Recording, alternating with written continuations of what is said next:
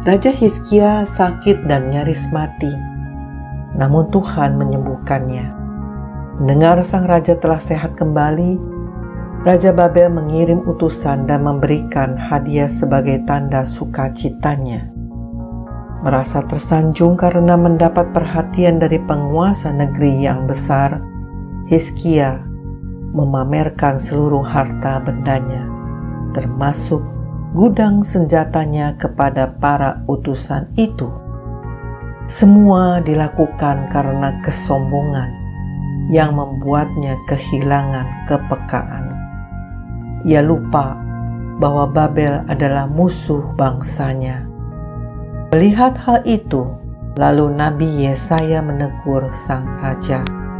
Ia menubuatkan bahwa semua harta berharga di kerajaan Yehuda itu akan diangkut ke Babel, termasuk keturunan sang raja.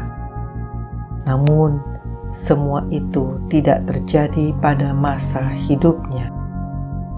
Hizkia menjawab kepada Yesaya, Sungguh baik firman Tuhan yang engkau ucapkan itu, tapi pikirnya, asal ada damai dan keamanan seumur hidupku.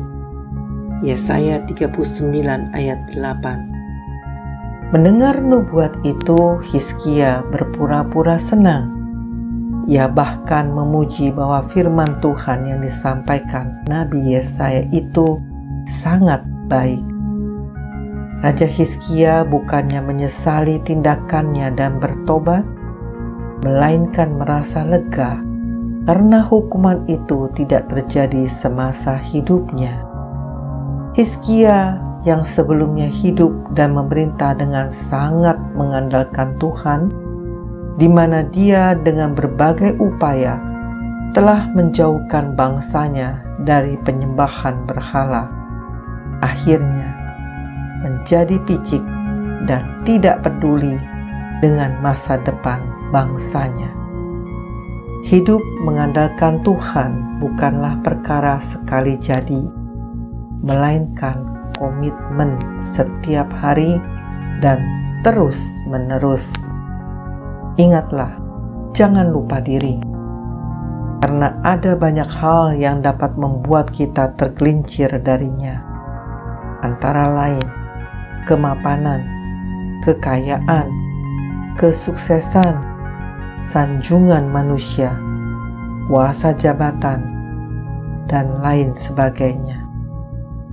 Karena itu, waspadalah agar tidak menjadi picik dan egois, sehingga kita hanya memikirkan dan mementingkan diri sendiri saja.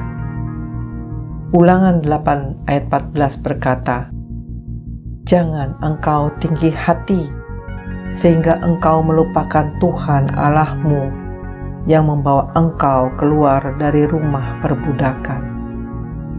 Saudara, Jangan picik dan berpikiran sempit, namun jadilah orang yang terbuka, sehingga kita bisa menghargai setiap pandangan, bahkan dari orang yang paling rendah sekalipun, sehingga kita memiliki hikmat dan menjadi bijaksana. Amin.